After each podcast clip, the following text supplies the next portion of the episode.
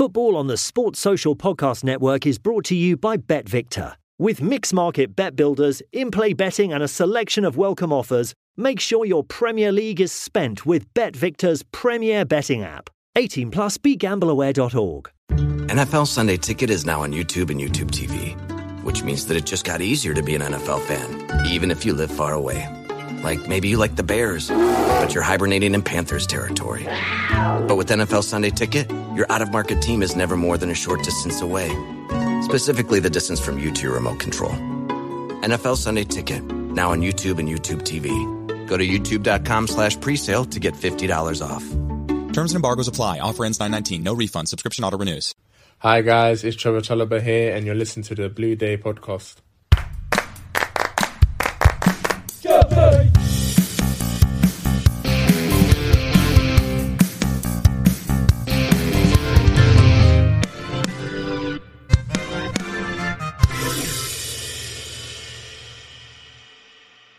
Welcome back, my friends, to the podcast that will never end. Yes, folks, this is the Blue Day podcast, and for Chelsea fans everywhere, every day is a Blue Day.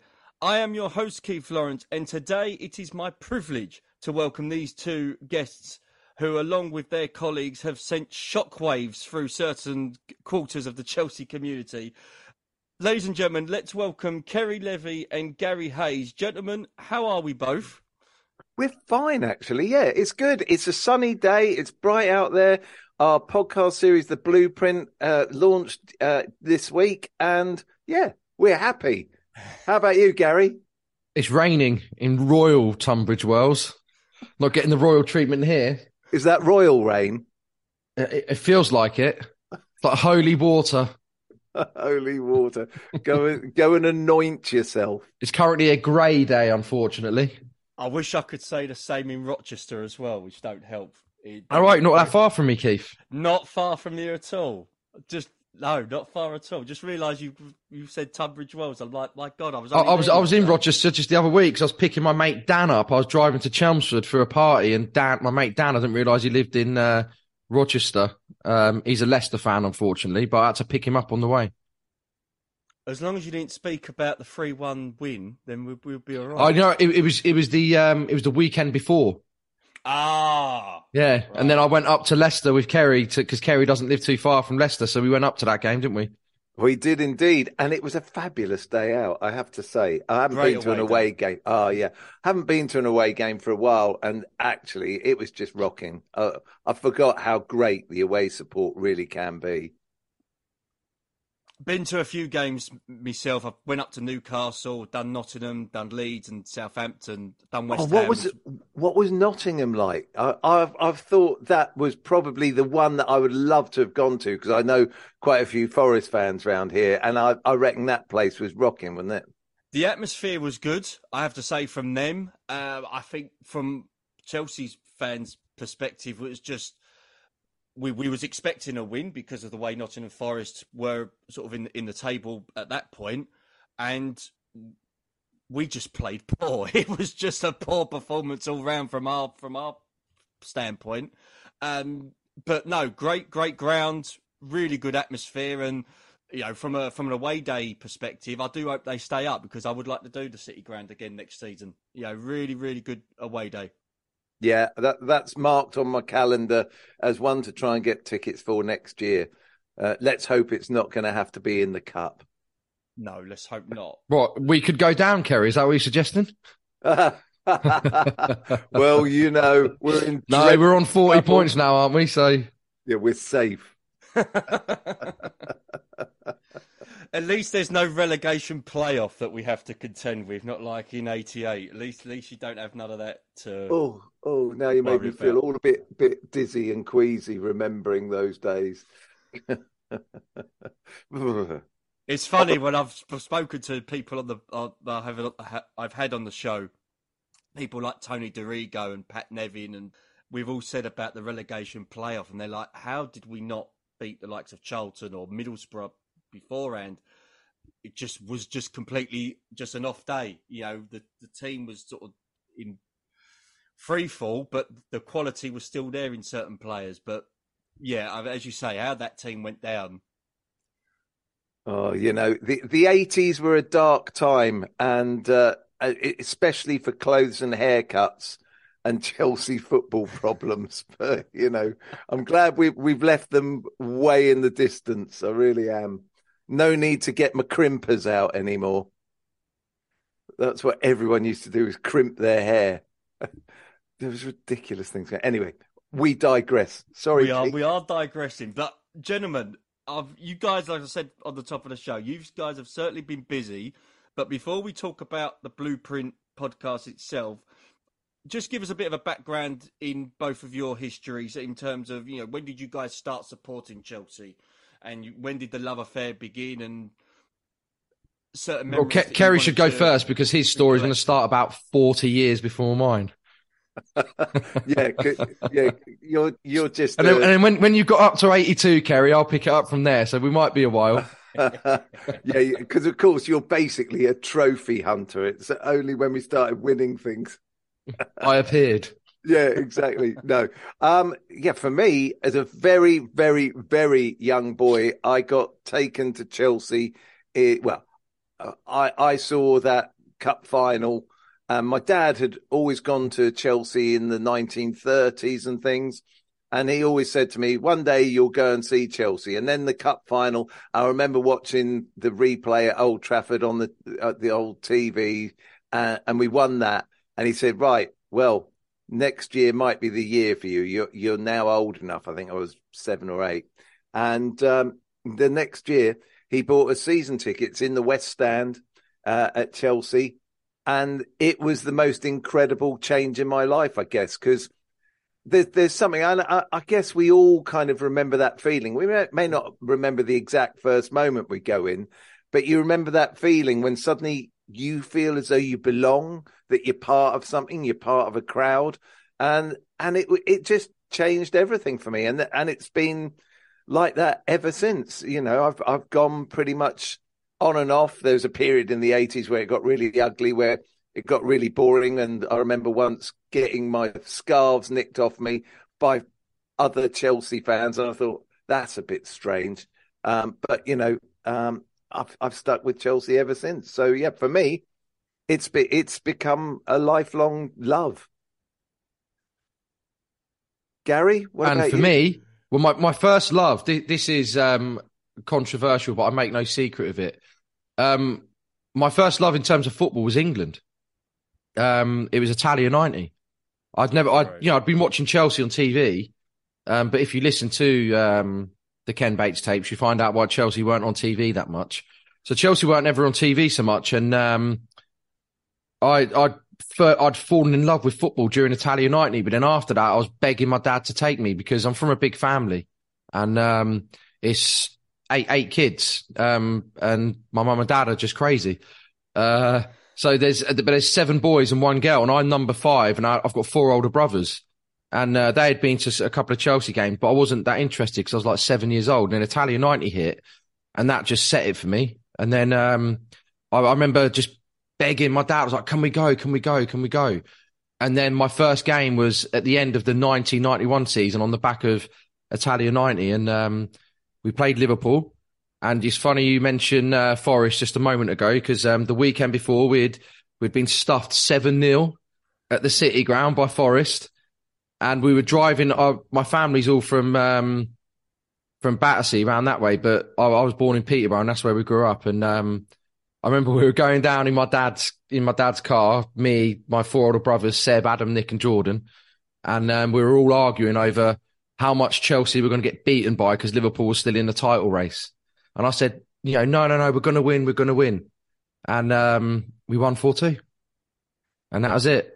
And I've still, think... I've still got the program from that game because um, on the back of the program, they just had the, the squad listed, but it had a box where you could tick if they played. That's it. And um, we, you know, my dad ticked it to show to show who played, and he's still got my dad's handwriting on it. So in our family, that's a really precious, like, bit of memorabilia. But I'm the one who's got it. I've kept it because it's my first game. don't don't you think it's? Uh, sorry, Keith, just butting in. I, I was just thinking there is something quite interesting that the fact that both of us respond to football by having seen something major on TV. Like with me, it's the cup final. With you, it's Italia 90, which actually for me, you know, friends of mine still talk about the days when I used to live in a one bedroom flat and there was there were the day those were the days where I think we once had 36 people in my front room watching game by game. Everyone would turn. It was like it was like being in a football ground. But but TV has that power to just engage with you and it's much harder to do now to, to actually then go, oh, well, I want to go and see this team. You know, tickets are like gold dust on the whole for, for big clubs. Uh, and I think that's a, a dreadful shame because I remember the days you could turn up at Chelsea and get a ticket on the day. Yeah. That didn't mean it would be empty. It would still be absolutely full. Well, we, we, used to go in through Bovril Gate um, into the shed. Gate.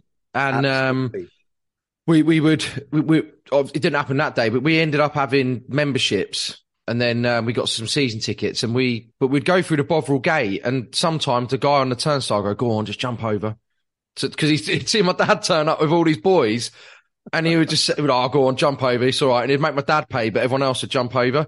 Um, but we, it was funny because uh, we remember it so well because, um, we used to drive down and, um, we'd see hitchhikers on the A1 and my dad would pick them up. You know, we're like, should we pick them up, boys? And we're like, yeah, go on, dad, do it. And this one time we picked this guy up and I remember he had this long, you ever seen Lock Stock? And there's that guy in it, Plank, who the ginger, long ginger hair. This guy looked, I remember seeing Lock Stock years later and I was like, I swear that we picked that guy up as a hitchhiker. And, um, this guy, we picked him up at, um, at Yaxley Ceri at Norman okay. Cross, right? Yep. Which, um, if you drive on the A1 a lot, you'll know what we're talking about. And, uh, it used to be, it used to be just a roundabout. Now it's like a flyover and an underpass. And, um, so we picked him up and my dad was like, Oh, where are you going? He goes, Oh, I'm going to London. He, Go on, get in. He goes, I've got my boys in the back. So, cause we were in a van and, um, he gets in. He's like, oh, all right, boys. And we're all chatting and we've all got our Chelsea scarves on and everything. And we're driving about 20 minutes and we're chatting and stuff. And then I, no one thought of to ask. And I just went, so who do you support then? And he went, Arsenal. And the car just went, and we're just driving. And after about 10 seconds, my dad went, I think you need to get out and the guy was like, really? And we all started laughing. We went, no, no, it's all right. It's all right. And he's like, oh, God, thank God. And we were all like winding him up down to London. Then we, um, remember we dropped, I, I don't know why my dad did this detour, but we dropped him off at Holloway Road. And, uh, yeah, so we used to do, it was, it was amazing. But then what we did is, um, we used to, he used to take us on the tour, the, the detour around Buckingham Palace and all that so we could see the sights. And we do it every week. And then, um, but we used to park over at Parsons Green. And just by chance, we found a road called Peterborough Road. And we were like, it's our destiny. We must park here every week. So we used to park on Peterborough Road at Parsons Green. And then um, on the back, because it's all on the back of Italia 90, I was I was like in love with Roger Milla. Roger Milla was my hero. He was, you know, one of the non-English players. And um, I remember we used to walk across this dirt courtyard that had a pitch on it. And I was like, it's the Cameroon pitch, it's the Cameroon pitch. So we, we used to bring our ball and play on it before we'd go to the game and stuff. Yeah, I love those days. It's amazing. How big was your car, for God's sake? Well, it was a van. it was a. but yeah, there was, so there was four of us in the back. There's Adam, Nick, Jordan, and me in the back, and Seb being the eldest up front with my dad. Oh my god, Brilliant. that's fantastic! I love it. Good old days, they were. But yeah, I used, to, I used, to, love going with my dad and my brothers and stuff. And um, and my oldest brother Seb, um, he thinks he he thinks he knows his stuff. If he's, he if he's watching or listening. He, well, he will be, no doubt, because he's waiting for the credit. Because he says that he taught you everything you know about Chelsea. Yeah, everything I know that um, I shouldn't know, right?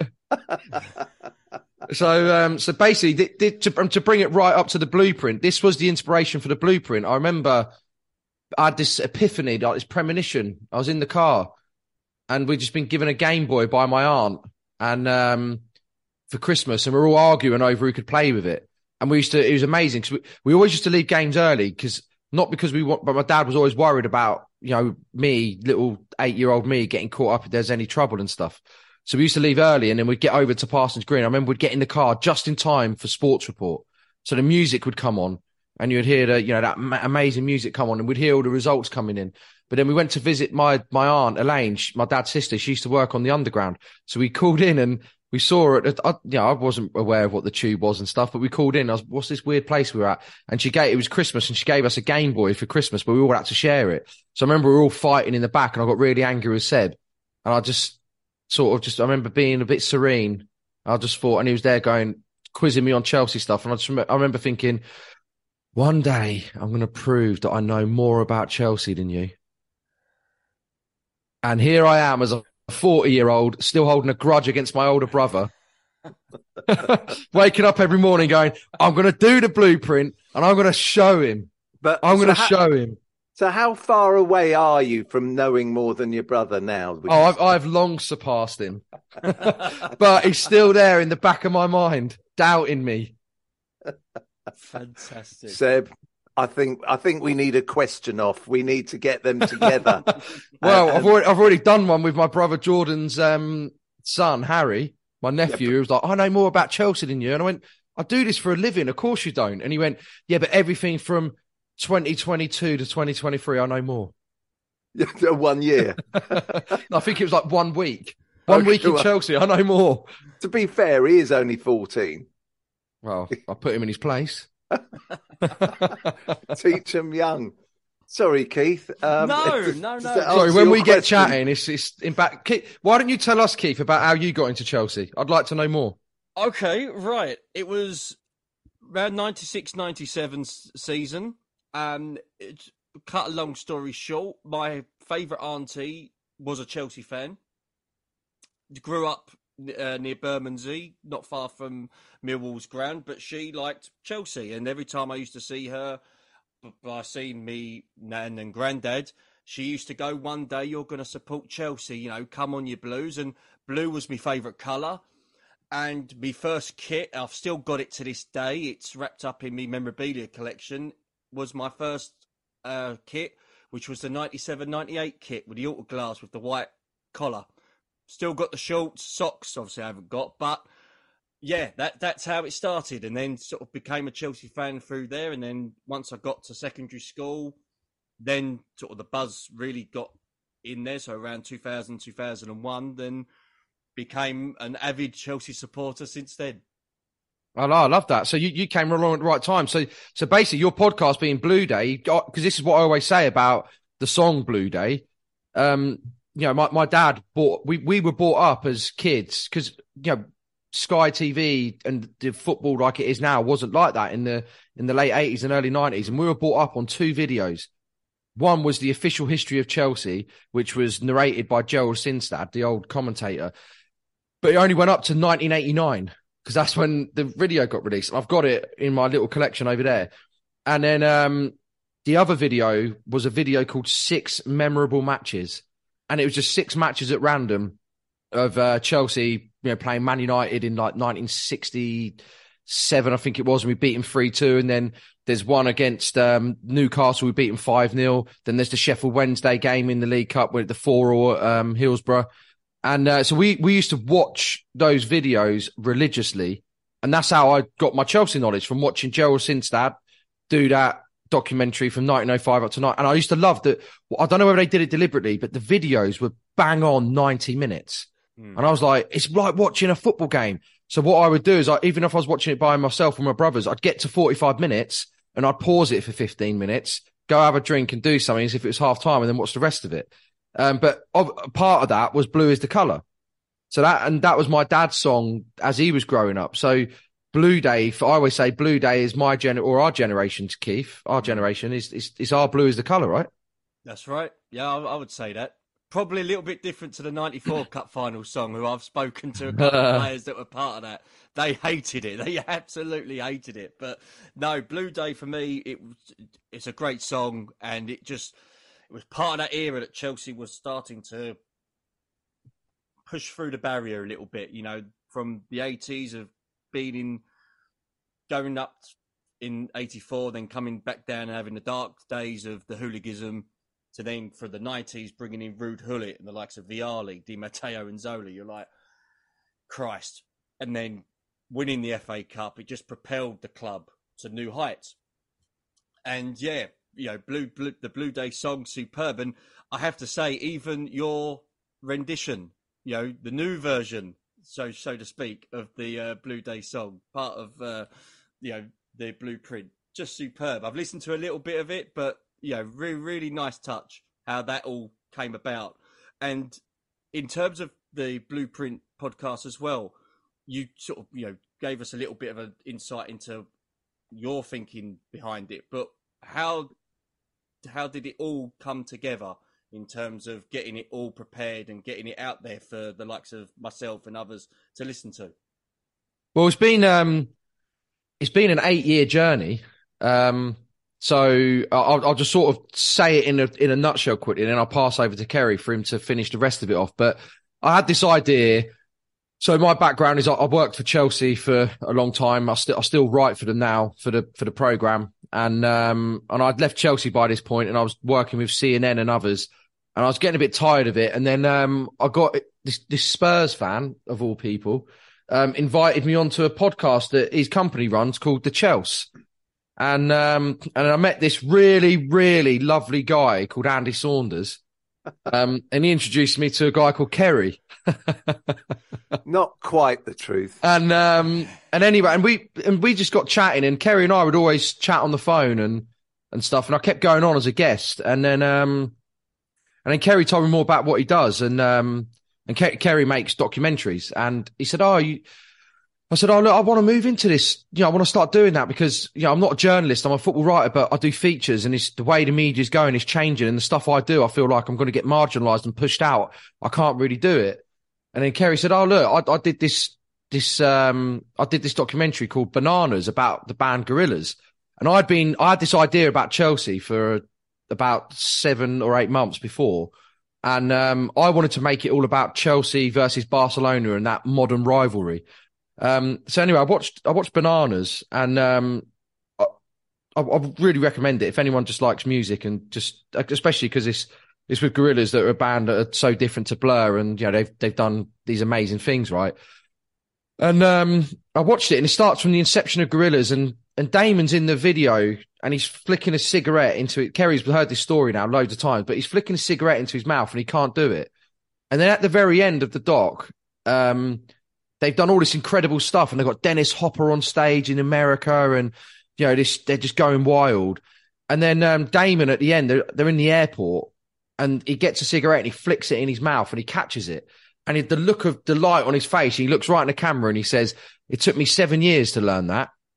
And I was just like, "This is amazing," because you know what I love about the you know the documentaries I love are the ones that that that whole cliche concept of show don't tell. And what Ceri had done in this documentary was there was no subtitles there was no um you know idea of time or narrative. It was just you're just following the story. So you don't know where you are time and place because it's not important. What's important is what you're seeing in front of you right and I just love the fact that he had told this 7 year story in about 120 minutes or whatever it is um, and then he bookended it so well with this little subtle cigarette and I was just like, he's doing the stuff I want to do.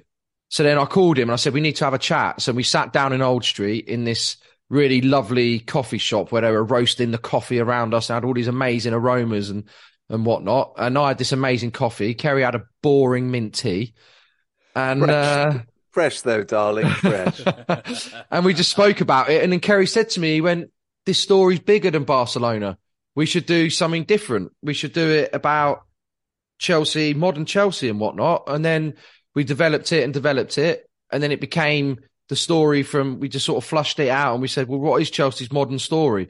Everything up to this point has been spoken about so well by other people who are, you know, um, better educated than me to tell that story, more informed than me. And I just thought, well, but I can do 92 to 2012. I feel like that's something that I'm qualified to do. So we sat down, thrashed out what the narrative arc was, but we didn't want to stick to just doing this as a chronological story, you know, of that. And then this happened. Oh, and that happened. And Chelsea won this. And then we just, no, let's get deep, deep in it and really pull it apart and show what Chelsea were doing to football, what Chelsea were doing culturally, but then what Chelsea were doing internally as well. So here we are now, 180 interviews later, on and off the record. We've spoken to club executives, former players, um, former coaches, people from the tea room, people from behind the scenes that have never spoken publicly before because they've never had a platform to do so. and we're just building this whole idea of what Chelsea is. And the hope is that what it will do is it will resonate with Chelsea fans because they will hear this stuff about the club they support and they will be able to associate themselves with this whole culture of it. But then equally for a normal football fan and for Chelsea fans, they'll learn things about football and new revelations that people weren't aware of and just really what the role Chelsea played with modern football. But the key to it is understanding that it's not just about 2003 when Roman Abramovich came in. There was a 10 year period before where Ken Bates had changed the landscape that set it up for Chelsea to go on and become the club it is. And obviously with the influence of Matthew Harding and others as well. And I think the thing why it works so well between the two of us is because if you're doing a collaboration with somebody, if you're doing a partnership with somebody, you can't be the same person. You've got to bring different skill sets and things. And my my side of things is I'm a documentary maker. That's what I've always done, uh, mainly in film uh, and a storyteller. So when when Garry, as a sports journalist and writer, who's wanting to break out into something else, he's got a different world of knowledge and he's got a different uh, set of skills and and different acumen to me and that's why I think it's been such a good relationship to work together because we we come from different areas to create this thing in the middle of our our different skill sets you know and now now i'm a sports pundit you know and taken seriously. Garry no not at all. You know it's it's just kind of weird. For me i've always loved sport you know. Chelsea of course is my greatest love but i've always loved sport. So being able to I, would never even thought about trying to get into the sports world, as it were, to work uh, and tell stories and find a way in because it's it's so hard. But with Garry, he took me into a whole world in a different way that I I never thought was going to be possible in that kind of respect. Um, you know, I'd had moments. I I presented Chelsea TV for for a, a year which was which was interesting. But in those days, you weren't even allowed to talk to the players. Uh, I think the only person we were allowed to talk to was Antonio Pintus, um, who was the fitness trainer, right. mm. and um, that was that was about as close as we got. And we were allowed to go and see him when the players had just left the training ground. So there, there was a real different sort of approach to things like that. But yeah, no, Garry, Garry has has been instrumental in getting me involved in a world, and I think we've learned things off each other, and out of that has come this sort of marriage that has created the blueprint. And I, I do think what we're doing is something that's never really been done, especially in this country, ever before. A sports narrative podcast that is something so different because when when the big companies come in and all your BBCs and your Skies and your newspapers and everything, they have to have pretty much a short turnaround. They do, they don't do labours of love, and what this does is this is a project that's been built, thought about, and created by two deep, deeply uh, almost sports religious Chelsea fans if you know what I mean. We, we love Chelsea, but we want to tell an unbiased point of, of how Chelsea became the, the behemoth it's become today. And I, I think we've done that by speaking to so many people. And you couldn't have done that in a big company. Yeah, you might have got easier access to people, but I don't think you'd have got the same kind of questioning, the same kind of discussions that we've had with our guests, because I think most of our guests realize, hey, these guys are professional. They do this for a living. This is what they they love to do, but they're also Chelsea fans. And the amount of times people go, "Oh yeah, no one's ever asked me that before," because we're looking at things differently. It's not surface content, and and consequently, you're getting incredible insight into things. You find yourself almost being well inside the dressing room at great moments in Chelsea history in a way that I don't think I've heard come across really in the past at all. So yeah, that that's how it all came into being, and you know now now we're we're putting it out there, and it's it's working. It's working definitely. And I have to say, for the first episode that has come out, you know, this week has caused a bit of a stir. Your first guest was none other than a certain Ken Bates. I mean, that must have been a huge experience to interview him because I know from certain people that he doesn't trust a lot of people within the media. He don't do many interviews now nowadays, or even sort of even back past when he was at Chelsea. But how did this fantastic opportunity come about for you guys? Well, Yeah, I should took pass months. this to, to to Garry because Garry persevered and and actually had to win his trust. So yeah, Garry, if you'd like to explain that.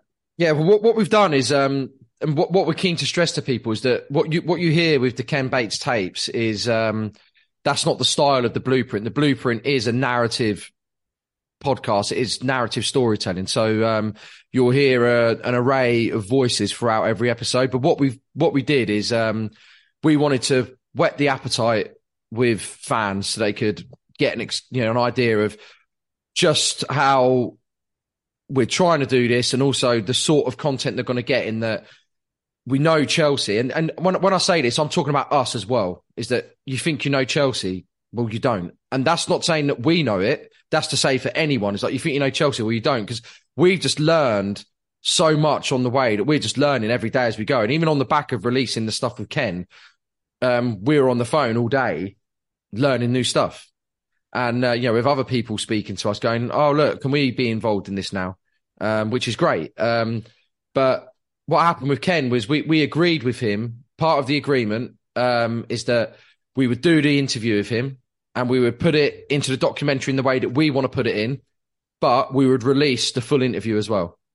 Um, and we were happy to do that because the one thing we want to do is that there's so many great interviews, not only with just Ken, but with Glenn Hoddle and others, you know, right up to 2012 that Ceri and I spoke and we just said, look, a lot of this, because we're not making episodes four hours long, you know, they're going to be an hour long, um, at tops. And we're doing eight episodes and we're like, we've got nearly a thousand hours of interviews here. We, we're not going to put every single interview out, but the key ones like Glenn Hoddle and others, we just said, look, let's do this where we put them out post series. Um, so we've launched with the Ken Bates tapes, then we go into the eight part narrative series. And then on the back of that, we will release the full interviews for the ones that are the most important that fans are really going to want to hear and get that insight because there'll be so much more that they learn that isn't part of the overall narrative, right? So um, we we did that with Ken, but um, we we yeah we just um, we've been trying to get hold of him, and um, like I say, my background of working with Chelsea is um, we got a few people to you know to speak to him on our behalf, and then um, fortunately, someone who's been a guardian angel of um, the blueprint is a guy called Mike Connaris, and uh, Mike wrote the song Blue Day. That's right. And um, we spoke to Mike, and then he's um, been incredible with us. Um, loved what we were doing, really bought into it, and he's a Chelsea fan. And um, and then he he was the one who had the suggestion about the music and whatnot, and then it led to him doing it for us, and that we licensed it off him. But Mike, um, amongst everyone else, spoke to Ken on our behalf and said, "Look, these are good guys. They're trying to do something different here, Ken, and we think you should really speak to them." So um, I was on holiday in Center Parcs and uh, in Woburn, and um, I was down, you know, round the cabins and all that all week, and I had no phone service, which was good so I wasn't bothered because I was like, I'm on holiday, I'm trying to get a break. And I went up to bring my bike, you know, to bring our bikes up, and I was dropping all the bikes off, and then my phone started pinging, and I had all these voicemails, and I was like, God, I've had all these calls in a week. I better just listen to these voicemails now in case anything important. But I saw all these, no, it was like number plus 377. I was like, where is that? And I looked up, I was like, Monaco. Who's calling me from Monaco? And I listened to the message and it's like, hi, this is Ken Bates here. I hear you've been trying to get hold of me. And then I got to about message 10 and it's Ken Bates going, uh, I don't know if you can bleep this, this stuff here. So I'll bleep it for you. Are you effing ignoring me? Da, da, da. Right, you better give me a call. And I was like sweating. I saw phone. I was like, "Hi, is that Mr. Bates?" And he's like, "Is that Garry Hayes?" I was like, "Yeah." He goes, "Where have you been?" I was like, "Oh, look, I've been on this family holiday in in Center Parcs, Ken. I, I do apologise. I haven't had any service and and whatnot." So um, we had a, a little chat, and um, and th- this was I don't know if you remember it. It was it was last February when we had the big storms And um, I remember we had to stay at Center Parcs for an extra night because they wouldn't let us leave because of the the high winds and stuff. So um, I was there, like just wanting to get back up top so I could make another call, but I couldn't, and the Wi-Fi was terrible. And um, so anyway, the next day I drove home and Ken called me again, and then the next day after that, Ken called me again, and then he called me the next day, and then the next day, and it just went on and on and on and on. And I was like, Ceri, he just keeps calling me. And, And, I then kept Ceri was saying like, he's sussing you out. he's sussing you out. And I just kept chatting to him. But sometimes he'd phone me literally for a minute and he would say, um, hello there, young man. I just thought I'd call you to say that um, I'm on my terrace overlooking the Mediterranean. Beautiful day. Sun is shining. I'm having a glass of red wine. Just want to know how it is on the estate. I was like, yeah, it's it's great on the council estate, Ken. Thanks. He's like, oh, that's good then. Right, I'll speak to you soon. I was like, okay. And uh, so we had all these these little back and forth, and I think he, you know, obviously I'm saying what I think, right? But he might, if you ever spoke to him, he might say, "No, Garry's an idiot." But I think he he liked my character and that um, I wasn't taking things too seriously, and um, you know, we spoke about everything from you know, my dad's not with us anymore, so I spoke about my dad and going to Chelsea, and then uh, I told it, and he went, "When did?" And it was funny because he went, "When was your dad going to Chelsea?" I said, "Oh, I was in the seventies and 80s. and he went, "Ah, right, right. So your dad's one of those I tried to electrocute." I was like, "Yeah, probably, probably, uh, Ken." So we we had all these good chats, and um, and we spoke about Chelsea and you know why I support the club and stuff, and then um, and in the end, he just you know I spoke to Suzannah, his wife, who's like a lovely, lovely woman. And um, I just I've grown so fond of him. And the one thing I say to people is that you know I know, and if you listen to the the Ken Bates tapes, you, you'll hear Ken Bates is Ken Bates, but there's another side of him that is is lovely, and he's you know that's not to say that I'm blind to everything. I'm not, and that's not to say that we're biased with this interview we've done with him. But um, I think he's a a really nice guy, and I think if anyone got to know him, I think they'd have the the same opinion of him. But I do think that when you're someone who's as long in the tooth as he is, and you've seen everything, I think you're right to be wary of people because there are people that will have an agenda that are looking to get something out of you, right? So I think he's right to to have that guard up. But then once you, once you get beyond it, um, you know, he, he's a great person. And then I got to go to his 91st birthday party in December over at the Chelsea Harbour Hotel, and and we yeah, we just got a good relationship. It's not like we're best friends or anything, but um, you know, he phoned me on the day of the FA Cup final last year.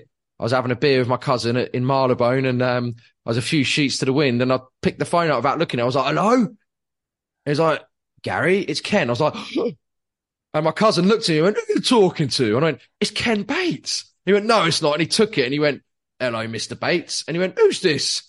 And it's my cousin Jamie, and he was like, "Oh." Uh, yeah, and he, he's complete demeanor changed. Like, yeah, uh, you're right, Mr. Bates. How are you? Starts chatting to him, and then we had this little chat about the cup final, and then um, and then uh, he called you, didn't he, Ceri, as well that day? Yeah, uh, I spoke to him, and I, I've got a different relationship to him because I haven't spent the time with him. I, you know, the que- one question I wish that we'd asked him is, you know, has he ever been to Center Parcs for a holiday? I can't, I can't, I That would have been the interview over. How dare you?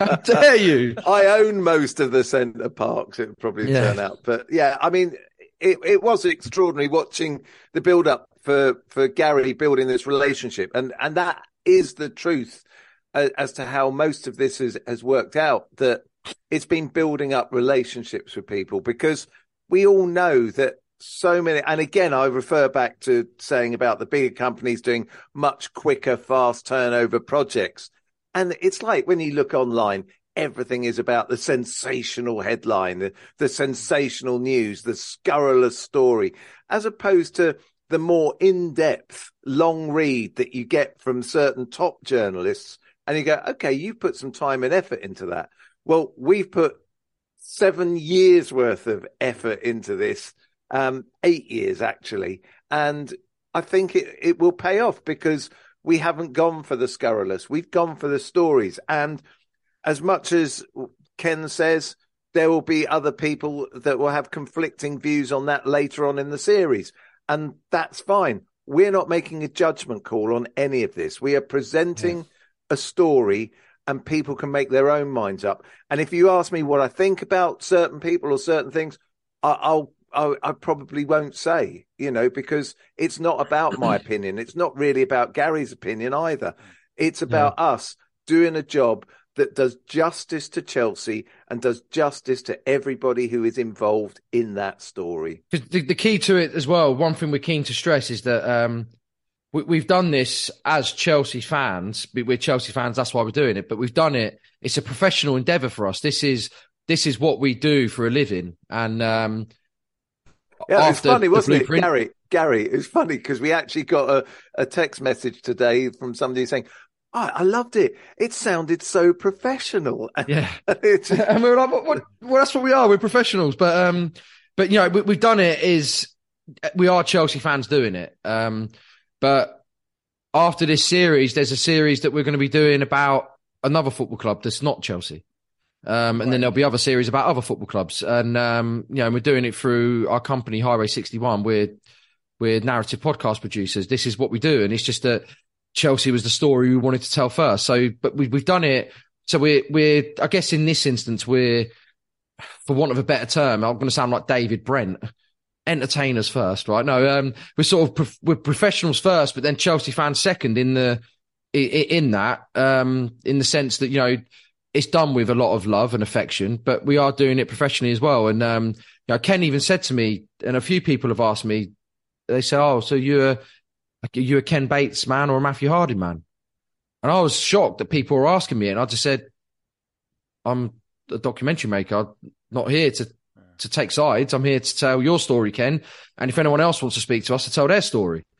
Um, so you know, there's, there's, obviously certain things that um, you you know, you, there's an element of bias in there. Like I speak to Ken, and you know, I'm not a Glenn Hoddle man, but I know what Glenn Hoddle did for Chelsea.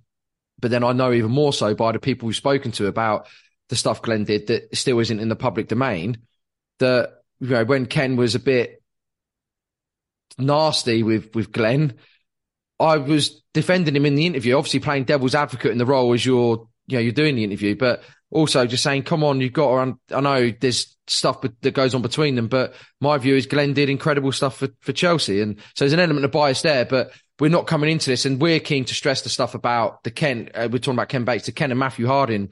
Um, we, have spoken to people from both sides, and we're just going to lay out, like Ceri said, we're laying out the information and saying to everyone, this is what we've been told. We're not manipulating anything, and you make your mind up. And if you if you want to sit on the fence of it and just go, wow, this was crazy. We just had two incredible people at the helm at Chelsea that were trying to do.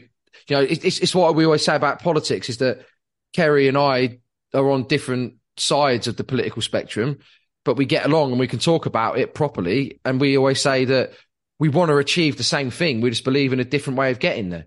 Yeah, and, and Garry is Garry is, of course, misguided, and I am trying to teach him an awful lot of things. But but but but and I, I think that's the thing with Matthew Harding and Ken is that behind the headlines is that they both wanted to achieve the same thing. They just believed in a different way of doing it, which is fine because at the heart of it, you just had two incredible personalities that were there to do, you know, with their the best interests of Chelsea Football Club at heart. So that's the one thing we're keen to stress is that we're not. We've released the Ken Bates tapes, but we're not necessarily pro Ken, but we're not. Anti Matthew Harding or pro Matthew Harding either. But one thing I do caveat with is to say that, you know, I've got to know Ken not very, very well in the way that other people will, but I've got to know him over the last year. And um, I am very fond of him. Was there anything from this particular interview with Ken Bates or even the others that you've done in the series that surprised you? So was there anything that you sort of knew about beforehand, but then you were shocked to hear something different. What's what was uh, sort of something that it's almost every interview, isn't it, Ceri? Yeah, absolutely. That that's the thing. That that's what I was alluding to earlier. The fact that because I think we're open and honest, and people can see that we are trying to tell stories. I think people have relaxed with us, and we've created an environment where they can tell stories that that have never been heard about their reaction to things, about things that happened.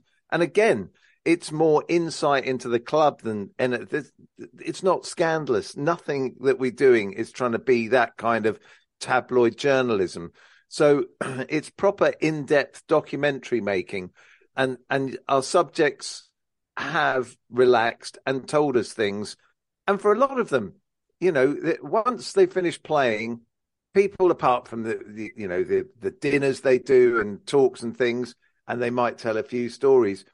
Here, you've really felt that a lot of the people that you thought you might only get 20 minutes with, we've ended up spending two or three hours with because they've relaxed and have started telling stories for the very first time. And, and weirdly, what, what happens usually in those cases is once they've told them, other people start asking them for the same stories.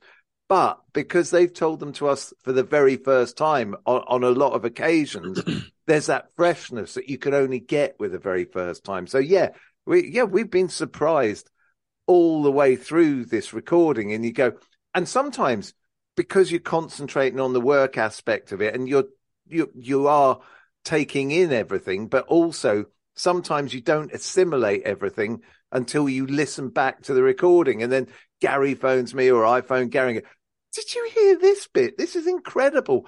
Oh God, how come I was working on this, you know, getting this right and things just pass you by sometimes because you just it's information overload in a way. And I, I think that's what's so magical. And and it's the the most amazing thing is what will we do with everything that we've got? Because there's so many great stories. Uh, I once had an idea because my film about Gorillaz ran over 350 hours of footage. And uh, there was a point when editing it that you get, oh my God, is this ever going to end? Because you're going constantly going through and pulling out great bits and pulling out other bits. And I, I had this idea. Here's a concept. Why don't we just release all the 350 hours of the footage and then have a competition called Cut It Your Effing Self?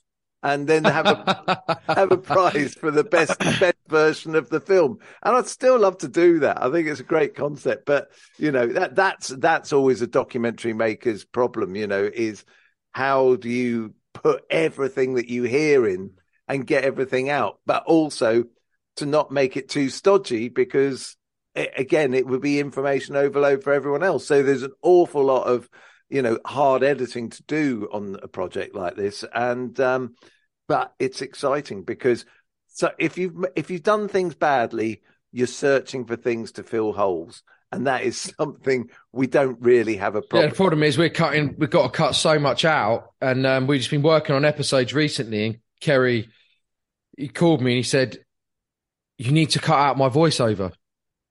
Because it's too much of it. It's too long. It's going to make the episodes too long. We just got to piece. We've got to string these voices together without us. Yeah, so, or um, a minimal amount, you know. Yeah, just... yeah, because we we just said, what can we do? Because we've got so much great content, and this and that's the thing we're keen to stress about. It isn't about us. We're just sort of the, we are the, I don't know, like the the conduit to the story, right? We are your, we want to give the story to the people that are listening. So um, we are trying to remove ourselves from it as much as we can. So when in the Ken Bates tapes, because it's a straight interview, you will hear me talking to Ken at times, and then you hear Ceri pop up but in this series, you won't hear my voice at all because um, we're just going to be, you know, stitching it. We're stitching it together where it flows from voiceover into interview into interview. You know, so yeah, we're trying a, to remove a... ourselves as much as we can from it, so people hear as much as they do from the people that are important, and that's the fans we've spoken to, the journalists we've spoken to, the players, and the executives, right?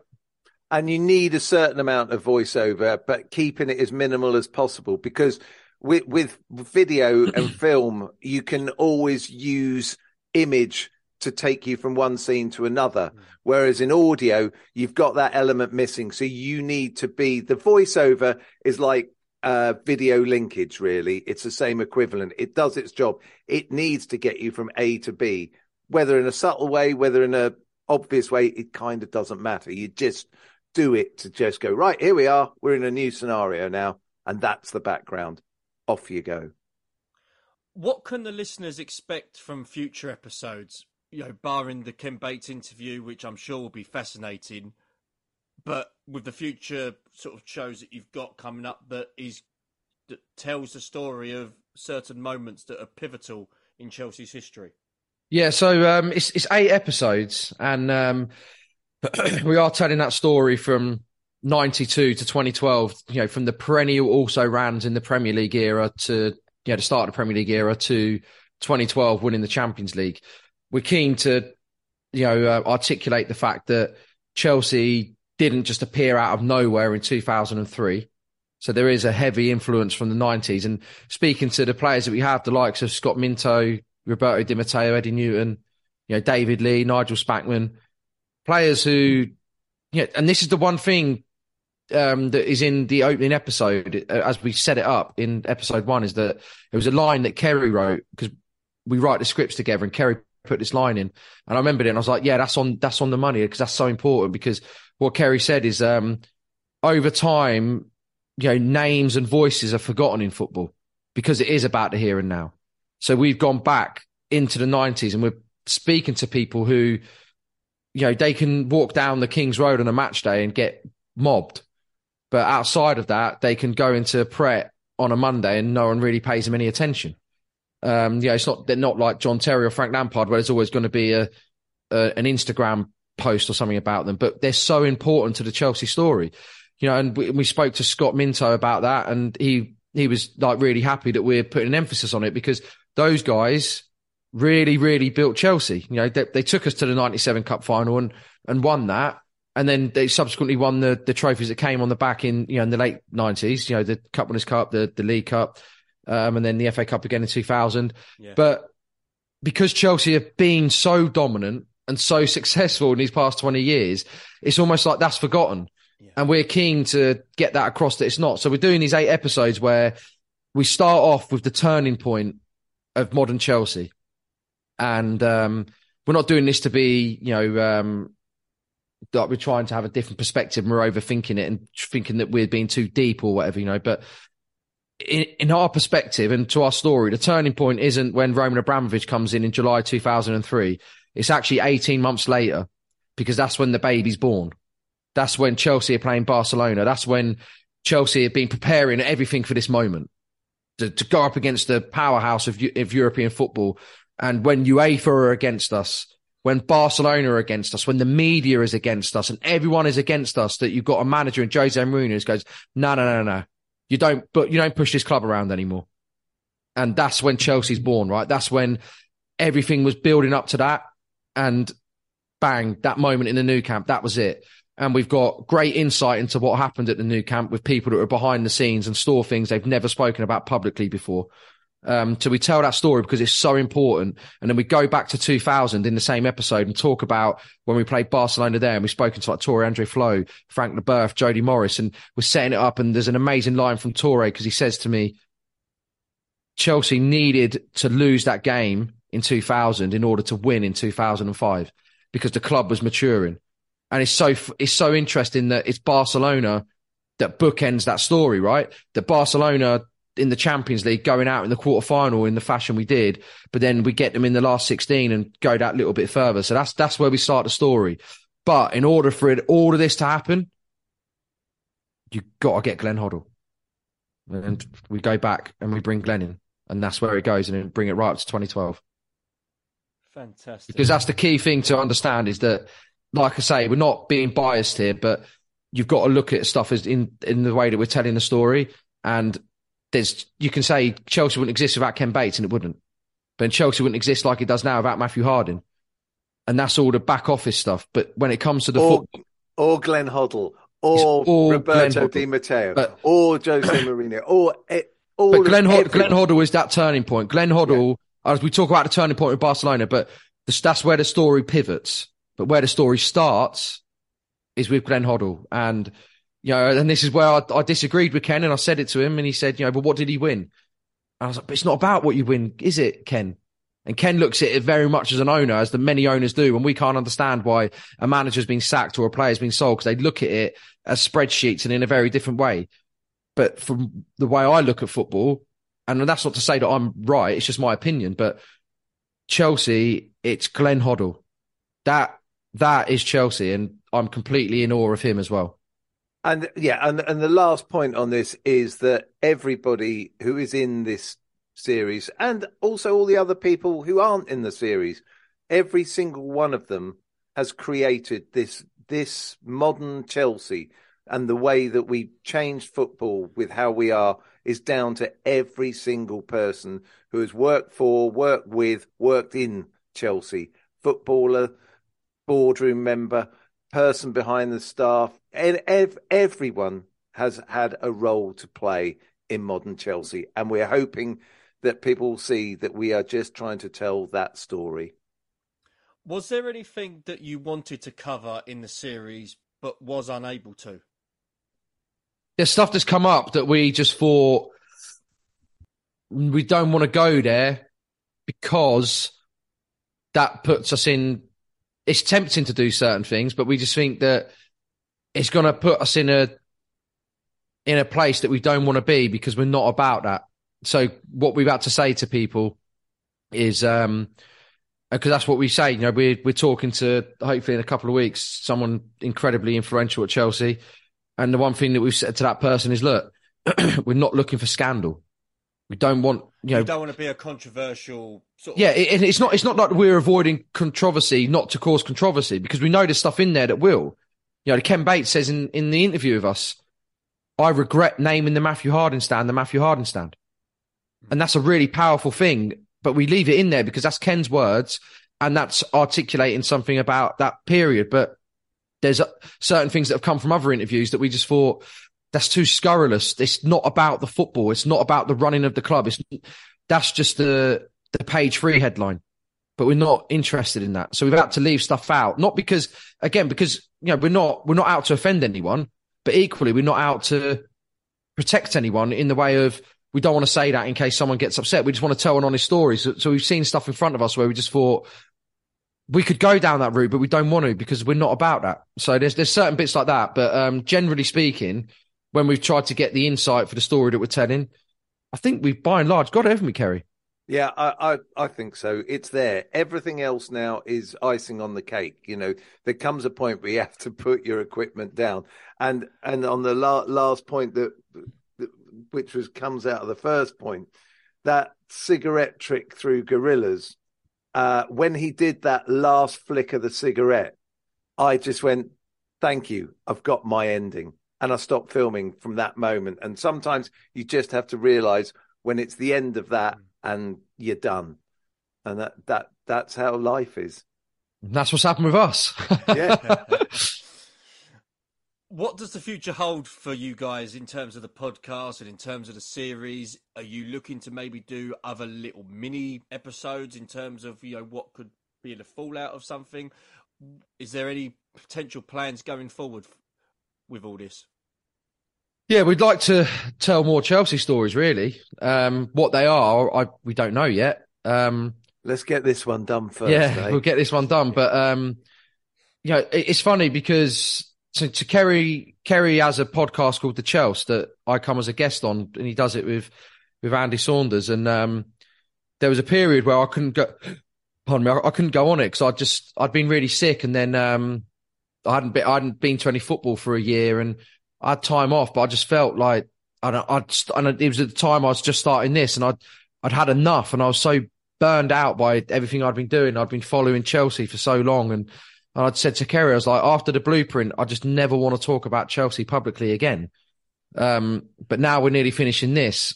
I'm just like, there's more I want to do. There's more I want to do because again, it comes. I am professional. Well, I try to be a professional, um, but I just can't escape Chelsea. It's just, it's there. I just can't escape it. I know how that feels from a personal point. But last question in terms of obviously you guys and what your plans going forward. If anybody is listening to this that wants to get in touch with you guys or wants to sort of be part of this this project, how can they go about it? How can they sort of reach out to you guys or how can they sort of find you on social media? How would they be able to go about it? Well, um, it's easy. We're we're pretty visible on on Twitter. Uh, I'm at Ceri Levy, C E R I L E V Y. Garry is at Garry Hayes, two R's in Garry, uh, H A Y E S. Um, yeah, we're there. You know, if you've got something that needs to be said or whatever, or you just want to know more, what have you, follow us get in touch, whatever we we are about. Um, And and, if- and if of you- course, I was just you do the Blueprint Pod, idem. Yeah, so uh, yeah, if you if you go to blueprint underscore pod on Twitter or Instagram as well, and uh, if you do need Ceri for anything, just dial nine nine nine and he'll be available. I am the the fourth emergency. emergency service. And of course, if Garry gets in touch, call nine one one. well, because I will be in America probably. Yeah, exactly. Well, gentlemen, it's been superb to have you on the show and to discuss the Blueprint Pod and discuss obviously your memories. So I appreciate your time on the show, and hopefully we'll we'll see you guys further down the road. And again, good luck with the series, and congratulations on everything in terms of the achievements that you and the plaudits that you're getting with the Blueprint Pod as well. Thanks very much, Keith. It's been Yeah, an thanks for having us on, absolute Keith, and thanks for listening. Sports